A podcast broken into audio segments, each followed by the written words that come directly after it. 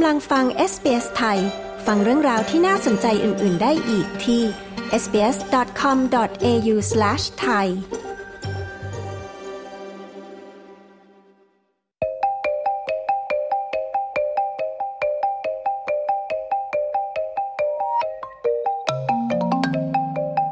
ข่าวสายตรงจากประเทศไทยนะคะประจำวันจันทร์ที่17กรกฎาคมพุทธศักราช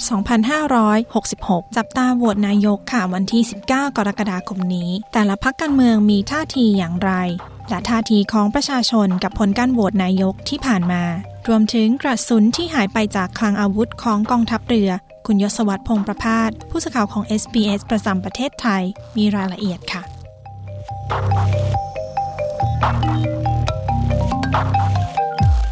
สวัสดีค่ะคุณยศวัฒน์สถานการณ์การโหวตเลือกนายกรัฐมนตรีรอบที่2ในวันที่19กรกฎาคมนี้ทุกฝ่ายมีท่าทีอย่างไรกันบ้างคะมีการคาดการณ์ว่าผลโหวตจะเป็นอย่างไรบ้างคะสวัสดีครับคุณผู้ฟังทุกท่านผลการลงมติเลือกนายกรัฐมนตรีในที่ประชุมรัฐสภาเมื่อวันที่13กรกฎาคมที่ผ่านมานายพิธาลิ้มเจริญรัตน์แคนดิเดตนายกรัฐมนตรีและหัวหน้าพรรคก้าวไกลได้คะแนนเสียงเห็นชอบไป324เสียงแบ่งเป็นเสียงจาก8พรรคร่วมจัดตั้งรัฐบาล311เสียงและสวอีก13เสียงยังขาดอีก51เสียงจึงจะครบ375เสียงเกินกึ่งหนึ่งของ2สภาที่จะขึ้นดำรงตำแหน่งนายกรัฐมนตรีคนที่30ของประเทศแต่ว่าการจะหาเพิ่มอีก51เสียงนั้นค่อนข้างยากเพราะว่าพรรคขั้วรัฐบาลเดิมยืนยันชัดเจนว่าไม่เห็นชอบกับพรรคที่มีนโยบายในการแก้ไขกฎหมายอาญามาตรา112ส่วนจะไปหาเสียงกับสวเพิ่มก็ยากไม่แพ้กันเป็นเหตุผลที่นายพิธาออกมาโพสต์คลิประบุว่าถึงที่สุดแล้วถ้าไม่สามารถเป็นแกนนำตั้งรัฐบาลได้ก็พร้อมถอยให้พรรคเพื่อไทยเป็นแกนนำตั้งรัฐบาลอย่างไรก็ดีครับมีหลายฝ่ายตั้งข้อสังเกตว่าถ้าจะมีการเสนอชื่อนายพิธาซ้ำในการประชุมรัฐสภา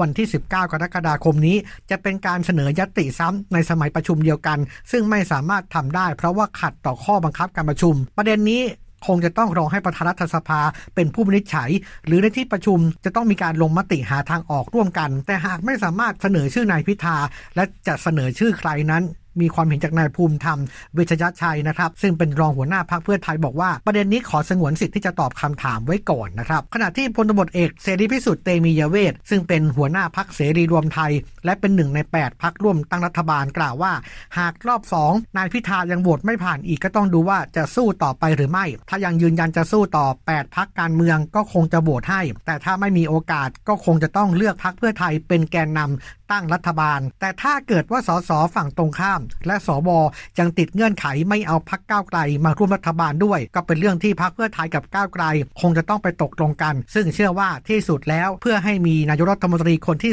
30ให้ได้พรรคก้าวไกลอาจจะต้องเสียสละไปเป็นฝ่ายค้านเพื่อให้พรรคเพื่อไทยจัดตั้งรัฐบาลตามที่ประชาชนต้องการขณะที่มีความคิดเห็นจากนิดาโพครับไปสำรวจความคิดเห็นของประชาชนอายุ18ปีขึ้นไปทั่วประเทศ 1,310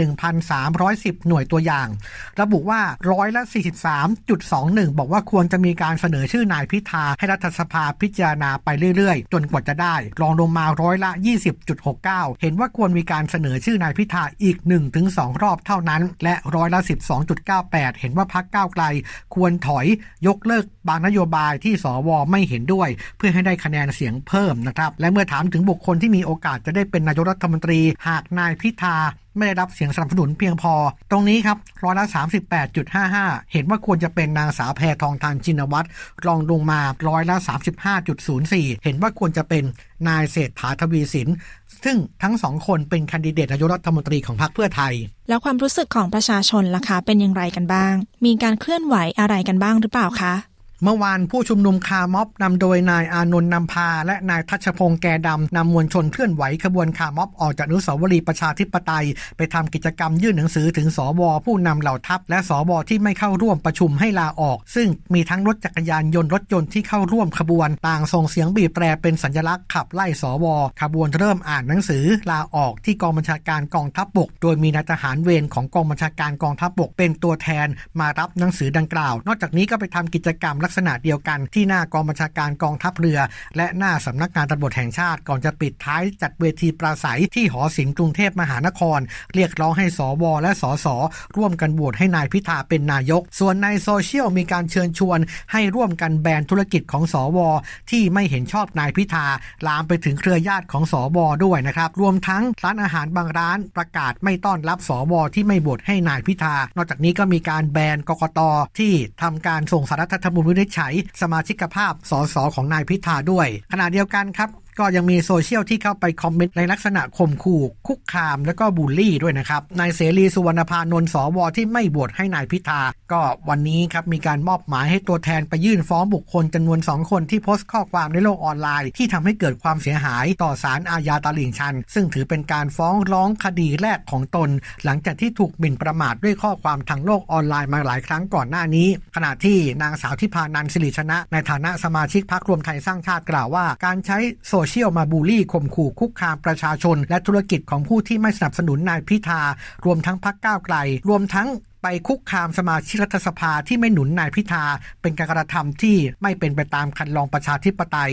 ซึ่งผู้ถูกกระทำสามารถฟ้องเอาผิดทางอาญาดำเนินคดีให้ถึงที่สุดรวมทั้งฟ้องเรียกค่าเสียหายทางแพ่งด้วยส่วนประเด็นที่นายพิธาเผยแพร่คลิปและข้อความขอให้ประชาชนทุกคนร่วมกันทำภารกิจส่งสารถึงสวทุกวิถีทางโดยย้ำขอให้เป็นไปทางที่สร้างสรรค์ให้สวโหวตนายกตามมติประชาชนนั้นทางนางสาวทิพานันท์บอกว่าหากผู้เชียร์นายพิธากระทำการเข้าข่ายละเมิดสิทธิเสรีภาพทรัพย์สินและธุรกิจที่เกี่ยวเนื่องของสวเกิดขึ้นนายพิธาอาจจะเข้าข่ายต้องร่วมรับผิดในการกระทำดังกล่าวในฐานะผู้ใช้ให้ผู้อื่นกระทำความผิดตามกฎหมายอาญาและยังอาจเข้าข่ายความผิดตามกฎหมายพรรคการเมืองอาจจะมีโทษถึงขั้นยุบพรรคและเพิกถอนสิทธิสมัครรับเลือกตั้งของคณะกรรมการบริหารพรรคด้วยสุดท้ายค่ะเรื่องกระสุนที่หายไปจากกองทัพเรือเรื่องราวเป็นอย่างไรคะแล้วตอนนี้ทางกองทัพเรือมีความคืบหน้าอย่างไรบ้างคะสืบเนื่องจากใน Facebook แฟนเพจ CSI LA โพสต์ Facebook เปิดเผยว่ามีกระสุนปืนกลหายไปนับหมื่นนัดจากสันพวุธของนาวิกโยธินสัตหีบโดยมีข้อความว่า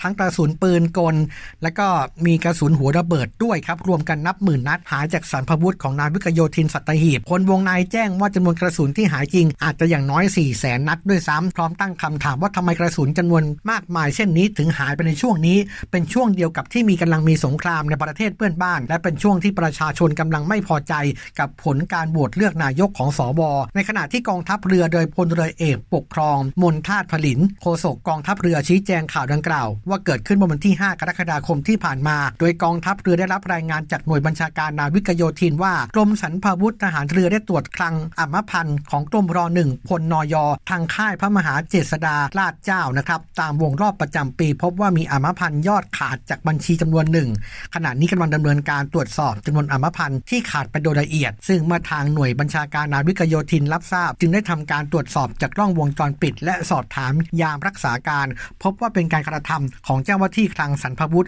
ของหน่วยลักลอบเปิดคลังหลายครั้งและนำเอาอัมพันธ์ออกไปโดยใช้กุญแจที่ลักลอบทำสำรองไว้และขณะนี้เจ้าตัวขาดราชการไม่สามารถติดต่อได้ตั้งแต่วันที่6กรกฎาคมที่ผ่านมาจนถึงปัจจุบันจากการสอบคำให้การของยามรักษาการเข้าใจว่าเป็นการดำเนินการตามหน้าที่ปกติและก็ไม่มีส่วนรู้เห็นในการกระทำดังกล่าวทางหน่วยได้ให้นายทหารพระธรรมนูญของหน่วยแจ้งความลงบันทึกประจำวันเป็นหลักฐานไว้ที่สภ.พลูตาหลวงอำเภอสัตหีบจังหวัดชลบุรีเมื่อวันที่7กรกฎาคมที่ผ่านมาทั้งนี้ผู้บัญชาการทหารเรือสั่งตั้งกรรมการเอาผิดให้ลงโทษให้ถึงที่สุดส่วนในเพจที่ตั้งคำถามว่าทำไมกระสุนจึงมาหายช่วงนี้ในช่วงที่กำลังมีสงครามในประเทศเพื่อนบ้านและช่วงที่ประชาชนกำลังไม่พอใจกับผลการโหวตเลือกนายกของสว.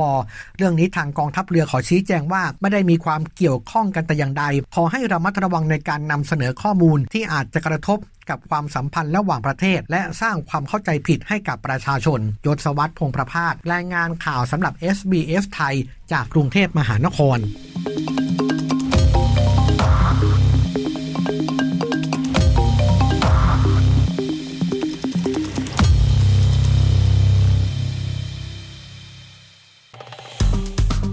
กดไลค์แชร์และแสดงความเห็นไป follow SBS ไทยทาง Facebook